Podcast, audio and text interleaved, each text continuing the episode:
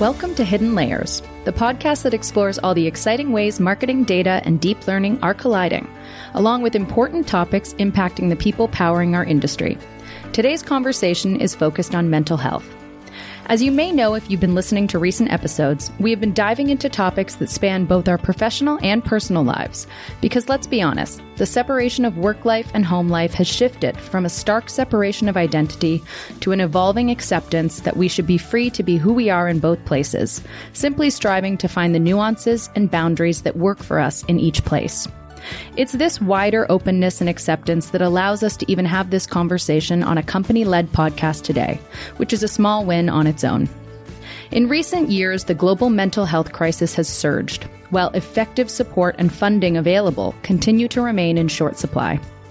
Today, October 10th, is World Mental Health Day, a day intended to raise awareness and influence change. With this year's theme in mind, make mental health and well being for all a global priority, we felt compelled to do just that with this special edition episode. We hope this episode serves as a resource and inspires you to challenge the status quo, learn more about the layered topic of mental health, and of course, the many ways, big and small, we can all influence progress at work and beyond. This is Hidden Layers. I'm Justine Frostad, VP of Marketing at Cognitiv. Today I'm joined by my co-host and wonderful colleague, Jason Pellegrino, Cognitiv's Director of HR.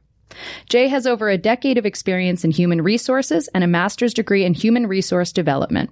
He is passionate about mental health in the workplace and the overall employee experience, and I'm thrilled to have him join us for this episode. Welcome to the show, Jay. Thanks for having me. I'm also excited to welcome to the show Alejandra Olivella. Ali is an experienced people leader with over 15 years of experience in human resources, talent management, and learning and development. She has dedicated the latter part of her career to supporting early stage startups, establishing their people function and operations. Currently, she is head of people at MikMak, the leading e-commerce marketing platform accelerating online sales for brands. Ali oversees people ops, L&D, and talent acquisition. She also has a master's degree in human resources from NYU. Thank you so much for joining us today, Ali. Thank you for having me. Of course. So I'd like to kick things off by first talking about the traditional role of HR and how it's evolved, because I think for many years, HR has sort of had uh, a questionable or bad reputation in some ways. In the last few years, we've seen HR departments shift from more of a process centric function to a worker centric function, focusing on employee engagement, managing community, and introducing people teams, in your case, head of people. So, what are both of your thoughts on this evolution? I have to say that in my experience, after being in HR for over 15 years now, when I started, HR was even still like a personnel department you just went to HR when you had your individual issues when you had your typical employee relations. When you had an issue with payroll, when you wanted to ask about your benefits. But it was not considered a strategic partner to leaders, to the rest of the leaders of the org. And so I am happy to see the evolution of HR or what I prefer to call people team to be strategic partners, to have a seat at the table, with the rest of the leadership team of a company and to define what the strategic uh, path is going to be. How do we keep the company growing? How do we keep our employees developing and learning and very engaged to the company, not just for the sake of the business, but also for their own careers? We didn't see that before. Yeah, absolutely. And I think over time, HR became to be an advocate for employees, where before it was more, to your point, kind of that administrative function, right? Someone came to you and you needed something, and then you took that step to basically resolve whatever issue they had. Uh, when now it's really more about that strategic aspect of working with managers, understanding the needs of employees, and then making sure that you're delivering on those needs to the greater community. I remember growing up, my mom was, she always has been a career woman, but growing up, my mom was a career woman and she would kind of refer to the HR department at the time as the human remains department. oh my gosh. jokingly.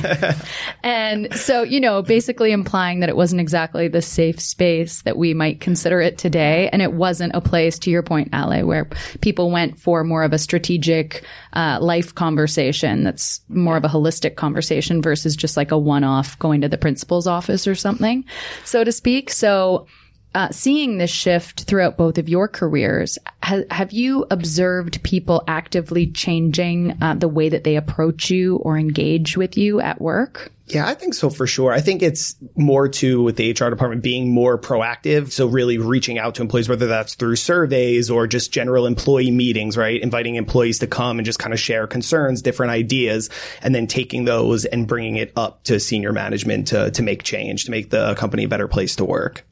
And yeah, I would say that, um, the difference of what I've seen is how my conversations with my leaders and my CEO has changed in the past 10 years whichever CEO I've had since then.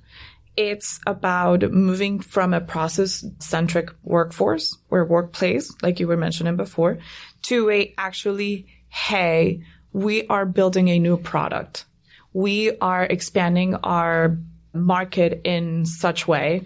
What is your advice on how should we how should we move on with the strategy of the company? What should we do around workforce? Does that change the skill set that is required in our organization. How do we, do we need to implement more learning and development to reduce that gap? How could we proactively talk about what is the next step of the company from a people perspective? Those conversations were not had before. And it's funny you mentioned that about your mom. My family comes from a very entrepreneurial and a little bit of corporate experience. And when I told my family that I was going into HR 15 years ago, they were like, why? But it's because they had that view of that's such an admin process. Like that's a role that you could probably do a lot better somewhere else or in a different function. And now that I'm, I'm here, now, now that I can talk freely about like the business and, and talk about the same terms that they have in terms of like the strategy and sales and the markets, they're like, oh, now we see the difference. Now we understand why you got into this. It's not just what what I hate that people refer to the higher end fire department. Mm. You know, yes, you've probably heard this oh, as well. Too many times. it's up there with human remains, right? so, I mean, you mentioned that people are coming to you and senior leadership specifically with with big questions, right, and important questions for both of you to answer. And do you feel a pressure to have a tangible impact? At the company. I mean, because at the end of the day, yes, you're representing a people department or an HR department, whatever you want to call it, but you're also people yourselves, right?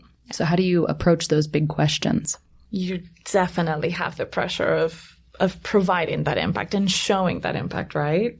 Definitely, without a doubt. In the past few years during COVID, we saw the enlightenment of business in terms of HR, of what the people team can do and how can you use your people department to support your business fully and truly support your employees. And the expectation that comes from it is that you know the business, you know the industry, you know what you're talking about, and you also know the people.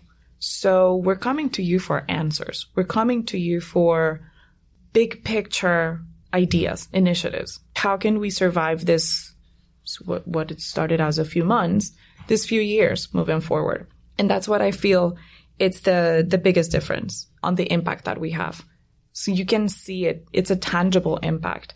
We have conversations that are being listened to truly and our word matters now. Our word has a lot of weight. Yeah. And how do you both approach getting to know people in your organization? Yeah, I think through two ways. It, obviously informal and then formal meetings, right? So especially when I joined Cognitiv, one of the things that I did was really meeting with the different groups specifically, just to really get to know everybody, learn a little bit about their background. And that's really also one of the benefits of working in a startup. You really have that luxury of sitting and meeting with people and really getting to know them as an individual versus a number. So really those formal meetings and then really the informal aspect of it all, right? So for example, at Cognitiv, we do a ton of different community events where all employees can get together. Like even tonight, we have a, a, game night with drinks, pizza, really getting everyone together. And it's really in those informal interactions as well that you really can get to know the group closely because it's outside of work. So you kind of remove that pressure and all of that that employees may be going through in the day to day and then really get to meet with them kind of quote unquote outside of work, right? To really see a different side of them. I'm in a remote, a fully remote company. And yes, we do have a, an office in Soho, but our entire population is across the US and now some few countries in Europe. And so we have to be very, very intentional about the building relationships with your people because it's not like you're walking around your office and you meet them on the hallway and you say hi and you you learn a little bit about them or you're in the kitchen.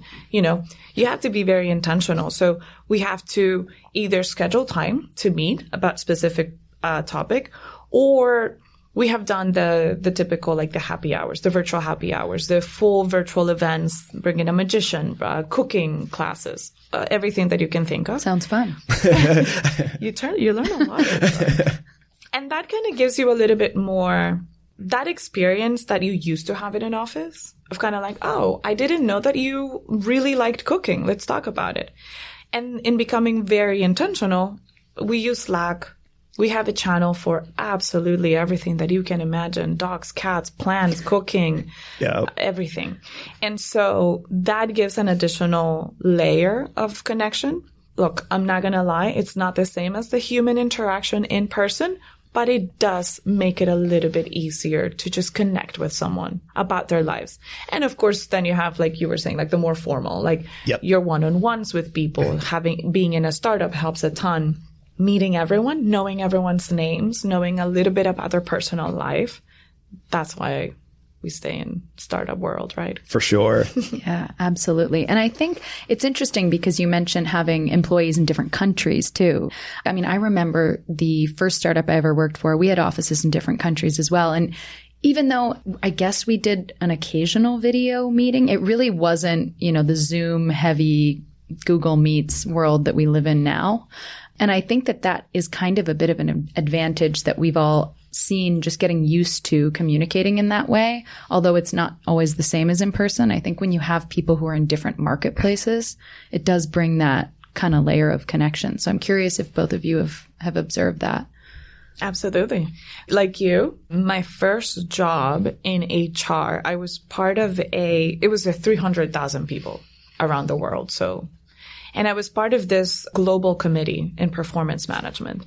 And we were having meetings, but it was calls with people in Japan, with people in Germany, with people in Chile, with people in Singapore.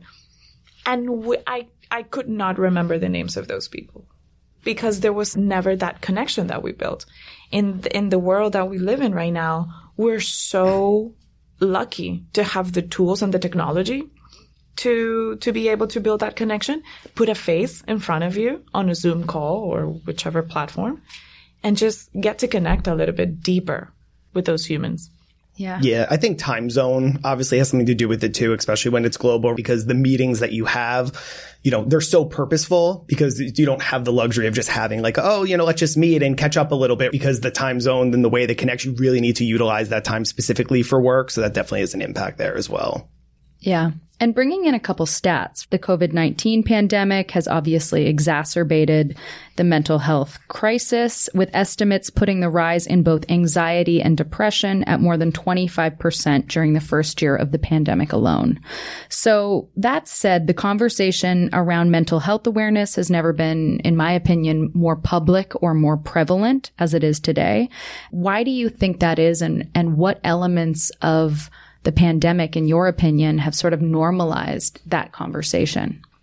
I don't think in our lifetime there was ever an event that impacted the entire world, like the pandemic. And it put the conversation of mental health very much in front of us because we were having, think about it, we were in lockdown wherever you were in the world. You were either most likely you were a very confined space living. You were not allowed to go outside. You had to do everything that you do in your normal life in a, in that very confined space. You had to grieve. You have to continue working. If you lost your job, you still had to manage your life from that same space. And I don't think there was ever a time in which all of us, no matter what position you were, no matter what role you had, and no matter where you lived in the world, you were going through the same thing. And I think that the pandemic showed how frail our existence is and how we all need our networks. We all need our support networks to survive things like this. And in a moment where you're sitting at home, probably with your close family, but you cannot see your parents because that becomes a threat, a health threat for them. And something happens to your parents. You have to deal with all of that in the same space that you are with the three, four people that are in your immediate family. You cannot just go out. You cannot go to the hospital and be with them. And so the pandemic kind of normalized that mental health is what we all go through when the situation and the circumstances change for everyone.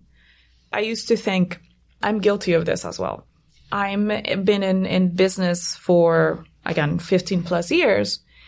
And if I ever heard someone say, Hey, I'm going to take a, a sick day today because I'm not feeling well, I would always ask, what's wrong? Is it because I'm assuming it's always physical, right? In the pandemic and after the pandemic, you kind of acknowledge it's not just physical. Your mental health has an immediate impact on how you present yourself to your family, to your work, to your network. And so it showed everyone that we are all human beings in that way. And you cannot present yourself to work when you're not just feeling yourself, when you're not being who you want to be that day. Yeah, I think a lot more people are speaking out now and there's just a lot more awareness to it because in the past you used to always think like, you know, home life was home life and work life was work life. And this is really, COVID kind of put that into perspective for everyone that really the line isn't so deep as you may have thought and kind of realizing that, you know, people kind of take that and you know their, what's going on in their personal life and kind of bring that into work life and how that can impact their mental health. And you know it's interesting too like at one of my previous companies we we all got together and you know each week during covid we would do silly games right? Like my boss would have us send pictures of our coffee mugs and then you would go around and guess whose coffee mug it was things like that right? Just to kind of keep the team engaged. Um, and one week we actually all got together and she was like no i actually want to have a little more serious conversation and you know you can feel free to participate. You don't have to participate. Just listen to your peers just really opened up the floor for people to kind of talk about their mental health and what they were going through and if there's anything anyone could do for them, right? Because some people were living alone and didn't physically see another human for three months unless they ran to the grocery store, if that. So really getting to open your eyes and realize how it really is impacting everyone and what everyone's going through. And it just really makes you more aware that people are people and not just, yeah. you know, you know, Susie in accounting, right? Like she has her own mental health to worry about and you start looking at people as humans rather than just like a function at work. Yeah. It definitely changed the conversation to be more human centric. All our jobs are, are way more human centric right now than what they used to be before the pandemic. And that includes mental health. Yeah. And, and to your point before too, even about like someone's taking a sick day and you're like, oh, you know, like, is everything okay? Right. I remember one of my first jobs in HR. It was the most bizarre thing. So somebody called out that day and basically said like, I need a mental health day and tried to use a sick day for that. And I remember the CEO and everyone in the office just being so stunned, like the audacity. How could she? You know what I mean? People making jokes like, oh, maybe I'm going to use a mental health day tomorrow. I need that too. Right. And now almost realizing like the impact that mental health really has has on people inside, outside of work, what it could do to their physical health if they don't take care of it. And just very happy from HR people standpoint that that type of behavior just isn't tolerated anymore. And there's so much more awareness and respect around if somebody says they need a mental health day to kind of respect those boundaries and really give them the space that they need for that time. Yeah. Yeah, I think, I mean, both of you very well said. Just to build on that a little bit, that all of sort of the protective walls and the ideas and concepts that we had in place prior to the pandemic, you know, you check your personal life at the door and like no crying in baseball, but, but at work, um, they kind of just got thrown into the wind because we all didn't have a choice, right? Like we were going through something unprecedented. We still are to a degree. And I remember for myself personally being in an apartment in the East Village with my partner. And she, um, at the time, she's a nurse, but she was working in the ICU at uh, Memorial Sloan Kettering. So it was very heavy time. She's working overnight shifts and everything just felt so heavy. You know, none of us knew what was happening and just very anxiety provoking. And you're scared for someone you love and they're dealing with all of everything that was going on that I don't have to reiterate because we've all lived it. But, you know, just having a conversation one day with my boss about something that seemed so trivial at the time that I would have cared deeply about before that. And I ended up crying over it. And I think it was like branded t-shirts or something. and he just sort of stopped and was like, okay, whoa, what's happening here? And from that point forward, that wall had been broken down. And I remember getting off the phone and being like, oh gosh, like I did, I cried. like this is so mortifying. But then going forward, he started kind of checking in in a respectful, you know, boundaried way, but asking those personal questions to make sure that I was okay and checking in on my significant other. And that felt um, so connecting and so meaningful to me because it kind of built that relationship beyond just we're doing a job together. It was like, oh, we're, we're kind of in this together and we are focused on work because of course we're a business and there's a bottom line and I have a job that I'm hired to do, but we care about each other and we have each other's back. So that really felt Yeah. special. And I'm sure at that point you felt a lot more connected to the company and to the business. And Yes. you were probably your point of view changed to be more like, hey, I want to be here for a long the longer time because if I'm going to work with people that actually care about me, this is a good place to be and this is a good place to keep growing, right? Absolutely. that that has been the difference that I've seen. It makes a huge difference when you have a leader and, and a boss and manager that is interested in what you're going through and is interested in helping you. That has been a completely different world for sure. Yeah. Yeah, I think it even goes into like little things for mental health, like, oh, I'm going to run in, get a, you know, I have a doctor's appointment today, right? Even just the fear and anxiety years ago asking if I could, you know, duck out for an hour to run to get my annual physical. And it would be like, oh, well, you have to use a half PTO day for that. And kind of like realizing how ridiculous things like that sound, you know? So, and I really think it is from like the top down approach. Like even the other day, we had our CEO send a message that he was going to get his booster shot, and was going to be a little late to the office. And just hearing that message from him makes everybody else feel like, oh, that's great. I could go do the same thing and not get looked at it in a weird way or something like that. And just making sure that the culture's coming from above. Because really, if the CEO's, you know, really strict on things like that, then it goes down to senior leadership, which goes down to their teams. And it's just like a filter system from there of negativity. Coming out of the lockdown portion of the pandemic and then evolving to the next phase where we all started going back into the office, or some of us did, or making the decision whether we're going to be fully remote or hybrid or whatnot. What policies do you both see now as sort of no brainers that maybe prior to the pandemic wouldn't have been? The no brainer to me is flexibility. Whether you have a hybrid, fully remote, or in office, is the flexibility of schedules. It's like you, I completely forgot about the time where I had to take a half day off to go to a doctor's appointment. Now it's an easy, com- easier conversation of saying, "Hey, I'm going to head out for an hour or two, and I'll be back," and it's okay. That flexibility, it's a no brainer to me. You by just having by just offering that flexibility for your employees to be in and out and trusting that they still will get the job done. How can you live without it, right? Yeah, no, absolutely. And I know it's, I'm sure you'll appreciate this because with policies and people departments and all of that, there's always the debate of unlimited PTO because some people are like, oh, you know, you do unlimited PTO, but then everyone's too fearful to use the time because they don't have an actual physical bank to look at. So for example, at Cognitiv, you know, when we rolled out our unlimited PTO, we set a minimum requirement and kind of put the burden on the managers to make sure that their teams are taking a minimum of 15 days a year. And that's the minimum. So making sure that people realize that you're setting what the lowest bar should be for you to take time off to really make sure people are taking the time to, you know, obviously go on vacation, enjoy life, travel, but also kind of take days off when they just need a break, right? You finished a big project and you really just need a day to just do anything you want. You want to sit by the pool, you want to just sit in bed and read a book. Really finding that balance, I think is key. That's true. That's very true. Another no brainer for me is we know that companies always offer the, the gym stipends, the kind of like more of the workout, the apps, the stipends or whatever. To me, it's a no brainer now that you also offer apps or any type of service platform that also helps with mental health. The Calms and the headspaces of the world are now almost a must because you want to provide people with the opportunity to take care of themselves physically, but also mentally. And what a better way to do it from your own home if you want to with one of these apps and platforms. Yeah, and that kind of brings full circle to what you were saying before about always assuming that things are going to be wrong physically and not so much acknowledging the mental element. So, talking about the no brainer policies now, are there any things, policies, perks, ways of being that you foresee in the next few years turning into no brainers that we might look back on and say, why didn't we do that earlier? No pressure.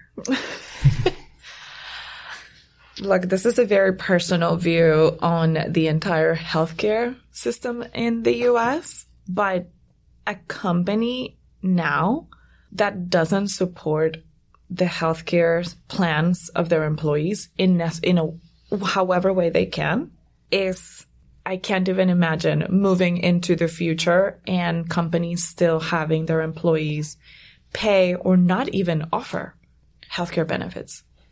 I I can't imagine being in a in a world where the corporate world doesn't have a full responsibility of the people that are working for them. And that is again very personal view of the healthcare system, but I, I can't imagine moving in the opposite direction. Yeah, I remember years ago too when doing like plan design for benefit renewal, it really was the plans that like most plans didn't even support any sort of mental health service. It just wasn't in network, nothing like that. Um, and you see it a lot more now recently where even in like the lower level plans, it's really more being accepted into the network, which is great. And to your point, of course, when companies can, they really should subsidize as much of the cost as they can for employees to make sure that, you know, they, they're in good medical plans, right? Where there's lower co co-pays and things like that. So when they have to go for a doctor's appointment, cost isn't the issue. It's just a matter of like, you know, you need the assistance, you need somebody to talk to and you have that access. And, you know, it's not like a monetary issue that's holding you back from seeking that assistance. Yeah.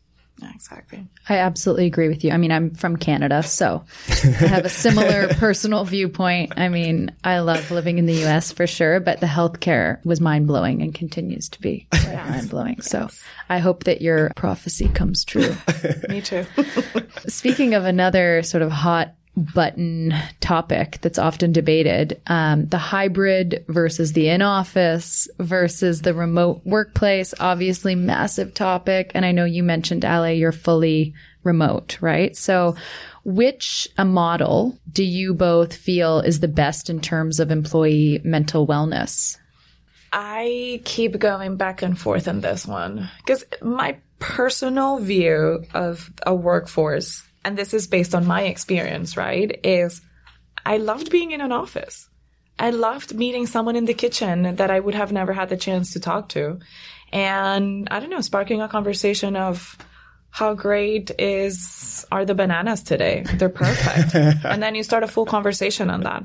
That it's very difficult to have that in the remote world. But at the same time, I am so happy to be home. I am so happy to be with my partner at home and to cook lunch together quickly and eat it together and to walk the dog in the middle of the day for a, a mental health break. So it's, I want to say hybrid, I guess. Yeah, um, the the blend is definitely key, right? Because you you even meet employees, right? Even from like a people perspective, you talk to different employees, and some people are like, "Oh, I wish we could be you know remote every day," right? And then other people are like, I live with my partner and we both work from home and that would be awful. You know what I mean? Like we would never get along. If that was the case, you need that break. So really, I think hybrid is key. You're kind of meeting everybody halfway, right? So you still get that interaction to build relationships, interact with employees, but then, you know, on that one work from home day, right? You're obviously still, you know, meeting your goals and accomplishing what you need to do, but you go throw in some laundry, right? You know what I mean? You can load the dishwasher, just like little tasks in between what you're doing that really make your day and the stress and all of that so much less. I even look back and I'm like, I don't know how I used to drive like an hour and a half to work, work eight hours, drive an hour and a half home and do that five days a week and then still have time to do other aspects in your personal life, yeah. right? I guess you would just jam it in on the weekends, which is never fun. So really, I, I think that balance is key. Yeah.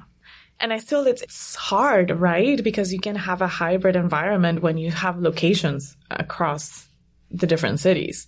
But if you're fully remote, it becomes a little bit more like, okay, we have to be intentional about, about let's have the people that are closer to Chicago to go out in a happy hour or to start building that, even if they're not working every day in the same space, have them connect in a in a different scenario, maybe a more social scenario. Go uh, ha- go bowling. Maybe we have a volunteer day for those people and try to get as much as many people as possible from those locations. whenever I took a day from home, it was always packing in as much as possible that I could do because I how how could I do it the other way? I would be home at 8, 9 p.m. every day after work. And I was like, I'm too tired to do laundry right now or to do anything. Totally understand that. And now it's just easy. It's just easy to have the, the flexibility to do that. And that goes back to where we started the conversation of you have to have offer that flexibility as a company for your employees to have that balanced work life, even though it doesn't fully exist, line. totally. I think there's also nothing more satisfying than having that sort of blended personal and professional to do list and ticking it all off. You're like, yes, I nailed today. I mean, there was a time not so long ago during lockdown where we were all forced to be fully remote. Do you think that that sort of set us all up to feel a pressure to be always on in a way that we weren't before as well in terms of responding to email or working later than you might have normally? And do you think, if so, has that spilled over into companies that are fully remote? I have been extremely lucky in my experience. I, yes, the shift from being in an office to fully remote definitely remove that boundaries of I'm at work and I'm I cannot respond to your emails right now versus you're always home. You can always respond to that email. I changed jobs during the pandemics. And I have worked for individuals that have always understood that nothing is that immediate. Go take a, an hour walk and then come back and respond to that email. So I, I have been extremely lucky. I cannot say that everyone has had the same experience. And I'm sure that most people feel like they have to be on 12, 14 hours a day just to show that they're contributing to the business. So yeah, I really think it's about open communication too with your leader and kind of setting those different boundaries, right? So for my team, there are some times where I'll be on at 9, 10 o'clock, 11 o'clock at night and I'll fire off 10 emails, things like that. And I always set the expectation with my team just for their own mental health as well. Like you have no obligation to respond to me when I send you an email at 11 o'clock at night. That's just how my mind works and what works for me sometimes if I have some extra time to, you know, send some things out, but really making sure that they're aware that your lines of work hours don't blur that because I just sent you an email, right? Like right. that's just how I'm doing it, but you can answer it in the morning when you're online and you're working at a time that works for you. So really just setting those boundaries and having that conversation with your team to make sure that they really understand all of that. In my company, my current company, we created guidelines for meetings and guidelines for how to be remote. And we're very focused on mental health. One of the things that we changed is how about that email that you're sending at 11 p.m.? Why not schedule it to go at 8 a.m. the next day so that the person looking at their phone, I, they're playing Sudoku on their phone and they get the email notification at 11 p.m. and they're like, oh my gosh, do I need to respond to this now? And then it's on their head till the next morning. So we, we got the scheduling addition app to Slack. Oh, okay. So yeah. that you can send it the next day and then they came on with their own thing. And same for, for emails. Why not just schedule it to go the next day? So that nobody feels the pressure. Yep. The job still gets done and you don't get that notice on your phone saying like, ugh, the instant anxiety. Yeah, right.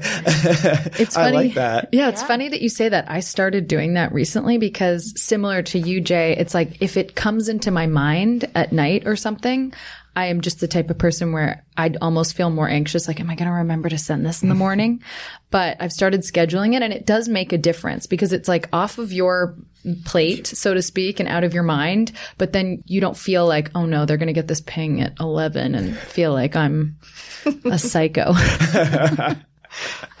One of the, the other things that I wanted to cover today was burnout, right? So according to ComPsych, a study that they did, 57% of employers say that employee burnout is affecting turnover, retention, and productivity at their company, with approximately 40% of people saying that they're concerned about employee engagement and morale. So how do we recognize burnout in ourselves and in each other?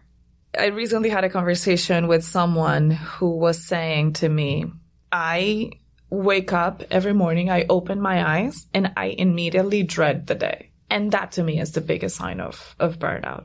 You are not looking forward to working, doing what you have to do in your personal life that is a sign of bigger issues, I'm sure. But if that is not burnout, I don't know what else is. When you are dreading every single meeting that you're having or a conversation for work, when um, you stop caring, that is full burnout. But it shows up in different ways for people. I'm sure that for some, uh, they don't have the chance to say no to things. They don't have that, that they haven't created those boundaries to say no to things. And so they just keep doing it and kind of like push the feelings of not feeling well to the back of their heads. Kind of, it'll go away eventually. But some other people are very much aware of what they're going through. And that goes back to, like, of course, being very flexible, talking openly about mental health.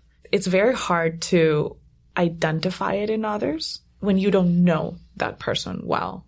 And even then, sometimes people just feel like they have to hide what they're going through and their emotions and their feelings in the in the work scenario. So I don't know the answer to that one, to be honest. Yeah, it's a little bit of a management style too. Like I've had managers before that would never ask me like, you know, how's your workload right now? Do you feel like you can take on more? Are you overwhelmed? And then you finally start working with leaders who start asking those questions and it changes you as an employee and a future leader to really be cognizant to realize people really may be overworked, but may not be speaking up about it or honestly may not even notice it. And that really is going to impact their mental health over time. So really making sure that you're having those open communications and during your one-on-one check-ins, you know, always start the meeting just asking the employee how they're doing, how are their weekend plans, get to know the employee, right? Then kind of moving into a little bit of like, how's your workload and checking in on that before moving on to assigning new work to them or something like that. So you're really understanding how their workflow is and if they can take any more on and if not, what's not priority, what can you take away, give to somebody else and kind of allocate and shift that work around to try to avoid the burnout of certain employees. Jay, how do you have that conversation with your leaders and, and kind of like helping them understand that is a conversation that needs to happen? You should be asking these questions and yeah. So especially with leaders for mine, I'll always loop back with them and kind of give feedback that I'm getting from my team, just kind of on overall flow, you know, and if you really feel that there isn't enough bandwidth, right, to really get projects done. Sitting with senior leadership and saying, look, like, I know that we set these goals, right, for this, you know, year period, six month period, but really what's priority and what's not, because priority is keeping my team here engaged and working hard and doing their best work. And you're not going to get the best work if we have these six goals we need to finish and, you know, they're all need to get done. You know, is there maybe one or two that we can take and kind of push to the next six month period or the year period, right? Is that really something that needs to happen now? Because priority really should always be on the employees because that really is the best resource for the organization. Yeah, absolutely. And I think burnout, I mean, it's obviously such a huge topic now more than ever before. And I think it's great that it's being like a, a legit, it's become, I should say, a legitimate conversation versus people just throwing it around but not taking it as seriously necessarily. And one of the surveys that we flagged for this podcast was one from Deloitte, and they surveyed a thousand full-time employees in the U.S. and 77% said they experienced burnout at their current jobs, and more than half of them felt, said that they felt it more than once. This was true even though 87% of respondents said they have passion for their job. So what I'm getting at here is, I mean, sometimes it's easy to think, this is the wrong place for me or I'm in the wrong role. I'm at the wrong company. But really, it, you know, that doesn't necessarily have to be true. You could love your job. You could love the people you work with, but you could simply just have way too much on your to-do list or things going on in your personal life. So I think recognizing that and having a wider understanding of that from the top as well, to your point, LA, is so important. I know in my own career, I just sort of got used to doing a lot under a ton of pressure. And it was sort of the old, uh, in a lot of ways, the old school way of doing things where like you just get it done. And it doesn't matter if you're working till 11 and you've got to get up at yeah. seven, you just do it. And you were rewarded and sort of praised for that and being able to, to function and operate that way. So I think um, something I've learned over the years is that just because you operated that way and you were able to do it doesn't mean that that's necessarily the right way of going and also uh, evolving yourself to recognize burnout on your own. So I think for me too, I notice that I'm feeling burnt out if I have no ability to tap into my creativity being on the marketing side. So I've started to implement, you know, starting my day by doing something for myself, even if it's small, making coffee and going for a walk with no email, or it could be meditating and yoga for some people, or something much smaller, just taking a long shower, whatever that is. So, do you have any tips for people similar or along those lines as to what they can do to sort of tap into prioritizing themselves and recognizing their own boundaries? I think what the, the latter part is is the important thing is recognizing the importance of having boundaries. Like you were saying, I we probably have been in the you just get the job done no matter how many hours it takes and no matter how tired you are, you just get it done. And that's what you're going to be praised for. And recognizing that's not an efficient way of dealing with work and even your personal life is the first step, I guess. And uh, understanding that you should set yourself boundaries in terms of hours, in terms of spaces, in terms of conversations that you're having, and of course in terms of workload is is the next one. I finish my workday at six unless there is something absolutely incredibly urgent that requires my attention after. My workload will continue tomorrow at 9 a.m. But it's setting those boundaries. And I think that one of the worst things that we have these days, and also one of the most amazing things, is technology. We all live with our phones in our hands. It's the extension of our hands. And so it's very easy to go on a walk, but still have your email on or your Slack on, or you're having that conversation with someone on the phone. But it's creating the boundary of this is my personal space right now. This is my personal hour. I go to yoga. I try to 15 minutes before, 20 minutes before class, try to like do more like a meditation, leave the phone outside of the room and, and that works for me. And I'm not great at it, to be honest, but this particular thing works for me. So finding what makes you feel comfortable and relaxed. And like you said, for you is creativity and what is going to get you to that, that, um, headspace. It's hard. I'm not to lie. It's hard, right? To understand what are our boundaries. Where are we most effective in our personal life and also at work? That to me is the, the first step, understanding that. Yeah, absolutely. And, you know, the burden also should fall a little bit on the company too to kind of realize different things about that. Um, I heard of a company, it was actually a Canadian company where they would schedule, it was either like one or two hour time slots throughout the day that were like, you can't book meetings with employees during that time period. And so it would either be for them to really focus and kind of, you know, work that they have to do, making sure that they're getting that done, right? Or if they wanted to use that time to go for a walk, unwind, take that break, they were able to do that during that time slot. And it's company wide that nobody would schedule time during that meeting. So it wasn't even just your department, right? And then you're having to explain that to other departments and set boundaries there, right? Because the company set that boundary for all of the employees as well. We have no internal meeting Fridays. Oh, really? Oh, yes. okay. Wow. Yes. So, of course, we still have a very few meetings here and then, but it's more like the urgency of the moment. So we try to schedule meetings with employees from Monday through Thursday. And Friday, it's more like, okay, this is incredibly urgent, so we have to do this. But the policy is no internal meeting Fridays. That's great. It definitely helps. It, yep. it helps people get, be on their own time, uh, work at their own pace, focus on, on we're in meetings all day long. it's crazy. And so Friday is kind of like a day to be like, okay, this is where I get to do my work and, and focus on what I want. That has been a huge, huge, huge help for the company. I think boundaries, like you said, are so important and things like that are amazing. How do we, as leaders, as companies, ensure that people who are working on setting those boundaries and they end work at a certain time or whatever it is, however they, they schedule that, aren't hindered from climbing the ladder or growing in their career because I think I've heard some some things in the past too of people saying, "Oh, well, that's the type of person who ends early or they, you know, they aren't available at night because they don't operate that way." And it's almost um, seen as a bit of a, a bad thing in a sense. So I think I guess just working on the rewiring of that old school notion that if you're always on, somehow that's better or you're a better employee. Yeah. I, again, I think senior leadership really needs to set that expectation, right? So for example, you know, you're talking about mental health days and somebody's going to take that day, making sure that the senior leader is on board. And even, you know, if it's in a meeting, like, oh, why is Jay not here today, right? And it's just like, oh, he took a day for himself. He'll be back tomorrow, right? Instead of, you know, a little bit of an eye roll or a shrug, like, oh, he needed a mental health day, really set us back. Because then you wonder, right? Like kind of what's being said about you when you're not in the room. Exactly. And so it's really a great way to make sure that leaders are on board with it because then the rest will trickle down to the employee base. Yeah. It's, it's, uh, it's leading by example. The only way that you can change that mindset for your employees and, and, and how your company operates is with senior leadership. Totally agree. How do you communicate, I'm curious, with your own teams? And how do you set boundaries about what you're going through on a personal level or your own mental health? Yeah, I'll always share things about myself with my team. I'll ask about their lives, what's going on, how they're doing.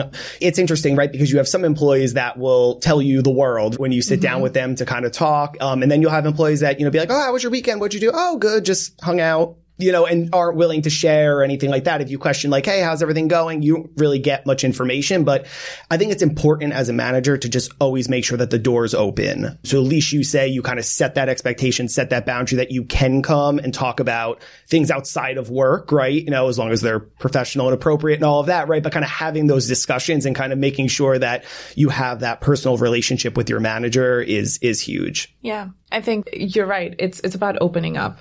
I have a meeting with my team every Wednesday and it's our entire team.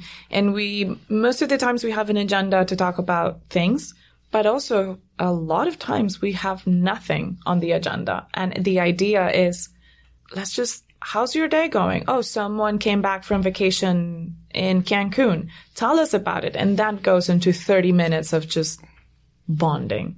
And it's about the fun times that we're all going through, but also about life in general. It's very, it's much easier to have a conversation with someone saying like, Hey, I'm not feeling great today. You know what? Today I won't show up in video. I'll take calls. I don't feel like myself today. When you have already built that connection with the, your people, than if it's just work based.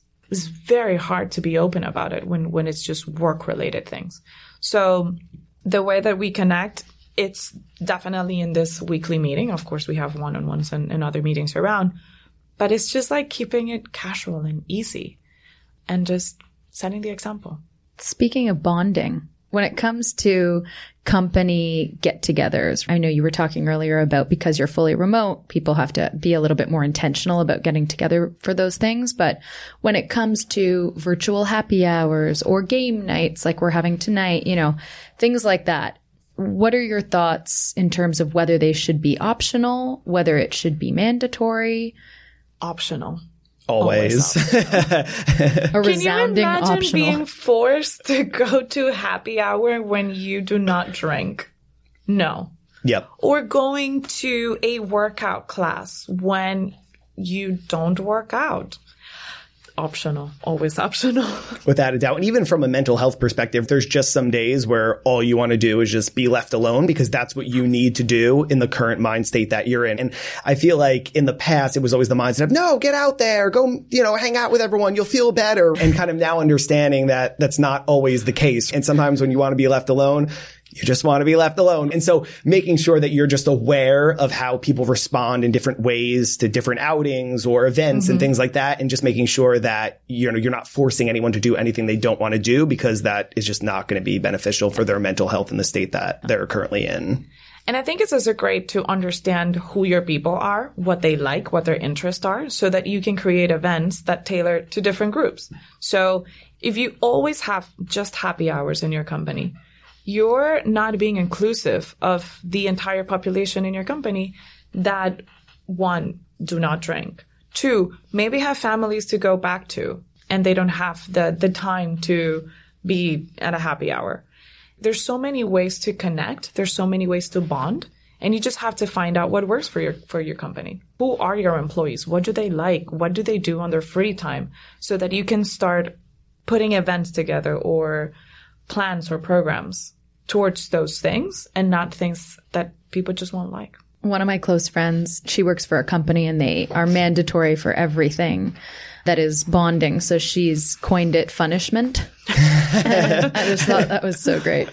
But I, I think it's tricky, right? Because I totally agree with you. I think everything should be optional in that arena. But if leadership, say, came to you and said, well, this person hasn't participated in anything and everybody else is, they're not bonding with people. They don't fit in with our culture. What would your response be? And how do you navigate situations like that? My first question would be, have you ever had a conversation with that individual about what's going on in their life? Why are they not participating? Maybe it has nothing to do with work and it has to do something with their personal life. And that's okay. But this, this whole thing of people being fully dedicated to work and fully engaged to work without any restrictions has to change. We're talking about mental health. And to me, if an employee is not showing up to these events and they don't participate and they don't seem to engage, there's definitely something else going on. And look, it might be something like, I don't like being in large groups of people. But the question is, how do you identify that? Who is, who is asking that person why they're not participating, why they're not engaged? It all comes back to being inclusive and being intentional about what you're trying to do. It's not bonding for the sake of bonding. It's to actually create connection, right? Yeah, and even to check in with employees on their interest level, right? So I may say to that senior leader, you know, have we done any employee check-ins, right? To see what actually interests people, you know, cause to your point before about happy hours, you know what I mean? It seems like that's always the go-to. Mm-hmm. Like, oh, we're going to have a company happy hour, get everyone together. But again, some people may not drink or, you know, they may just not have an interest in doing that. So really checking to make sure you're doing different activities to really get different people involved to really having that conversation with the employee and, you know, level setting in the beginning. You know, there's absolutely nothing wrong with you not attending. We would love to see you there. Are there some, you know, interests or events or ideas that you have, right? To kind of pick their brain a little bit for additional ideas, right? Like this is our first game night tonight, which is a little bit of a shift from just kind of standing around at a happy hour, just talking. So even if you don't want to drink, you can play games. There's something else to do. You can have movie nights. There's other things you can do with employees aside from just, you know, one single event and kind of making sure that everyone feels included and their interests match. Right. That's a big thing. Yeah. The great resignation is also a massive topic. I feel like I've read that everywhere everywhere and anywhere in the last six months. What do you think are going to make companies really stand out going forward, even in the next year or two, in terms of attracting and retaining talent? I think we kind of have moved away from the great resignation now with the potential downturn of the economy that no one can actually tell us whether it's happening or not. But I do feel that that has changed and that has set up a new precedent in the past few months. I think that people are actually afraid of leaving their jobs because there's so many layoffs happening around that it has changed the mentality of I'm going to quit and go hiking for a full month and then come back and try to find a job. People are a little bit more afraid to do those things these days just because of the economy. Unless, of course, you have unlimited funds to do what you want and then come back to work in a year whenever you find a job. That's fantastic. But I do I do think that that has changed a little bit in the past few months. The companies again, and I don't want to sound like a broken record, but flexibility. The more flexible your company can be and the more flexibility you offer in terms of schedules, in terms of hours, and in terms of work, you're going to stand out. We had an employee, I think it was last year, who worked from different parts of the world. For a few weeks, they moved on to the next thing. The, the, your typical digital nomad, right? That didn't make any difference for us that she was going around the world and working from different not at all. She was incredibly engaged. She was incredibly happy that we allowed her to do that and kept her engaged. And that stands out. You may want your entire workforce to come back to an office but you have to offer some sort of flexibility for people to take care of their own lives and and live fully. That's what I feel will make a big difference. Yeah. And I think it's about too, like realizing that times have changed and what employees value is completely different. Like remember years and years and years ago, like the big thing would be like, we offer health insurance, right? And that would be like a big perk for employees, right? And nowadays you're like, well, I would hope so. You know what I mean? Right. so little things like that, you know, and then for a while there was the big kick of, oh, you know, there's a pool table in the office. There's video games, right? Like that type of thing. And I kind of feel like we may even potentially be moving away from that and people value to your point the flexibility at work, having potentially a hybrid work schedule, having access to mental health resources, right? There's a total shift in terms of what employees want. And I just think it's very important for companies to kind of keep up with what the employee needs are across the board to kind of help battle the fight for talent that's currently going on in the industry. What is the coolest or most innovative perk or policy you've come across? Not necessarily at your own organizations, but just in uh, conversations or observations? We created health days. So instead of taking a sick day at work, you take a health day. No one is asking you what it's for. Nobody's asking you whether it's physical or if it's mental. And it's removing the idea that taking a sick day is a neg- has a negative connotation. If you're taking a health day, you're just taking care of yourself, whichever way it is. I think it's super cool that we get to say, Hey, I'm taking a health day today. And, and everyone in the company understands what that means and uh, appreciates that we offer it and feel safe taking the time off because they're not their best that day for whatever reason.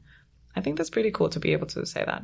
That's awesome. I love that because it right. kind of flips that narrative on its head about it being a negative to your point. Yep. Like, I have to be sick to take a day, mm-hmm. and you're being a bit proactive and taking care of yourself. Yeah. So, I mean, one thing we do at Cognitiv, which I don't know if it, it's groundbreaking, right? But if you really compare it to the connection of, of mental health, uh, we offer a lunch benefit to all employees. So they're able to expense their lunch each day. And a lot of times, you know, you see employees like, Oh, I was so busy. I didn't get a chance to eat today, or I didn't, you know, get up from my desk to do anything and really making sure that, you know, you're giving them that encouragement to basically go out, get lunch in the city, take a walk, you know, really get up from their seat and then maybe talk to other employees if they want to. If not, sit at your desk, sit alone, whatever works for you, but really making sure that you're just having that clear cut and encouragement to get up from your desk and break for that lunch period throughout the day. I think is pretty cool. I would love that too. Let's fuse these and we'll swap yeah, right? policies and apply them across the board.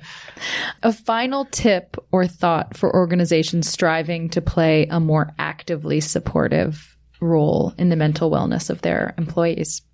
Set the example.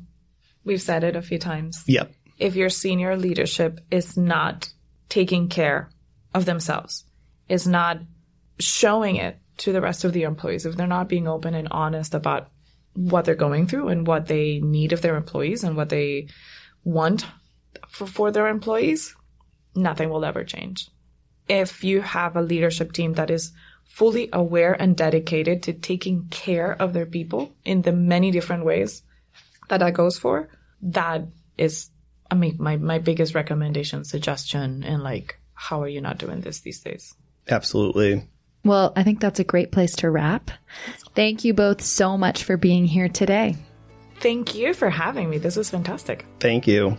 This has been another special edition episode of the Hidden Layers podcast, and we hope you'll join us next time.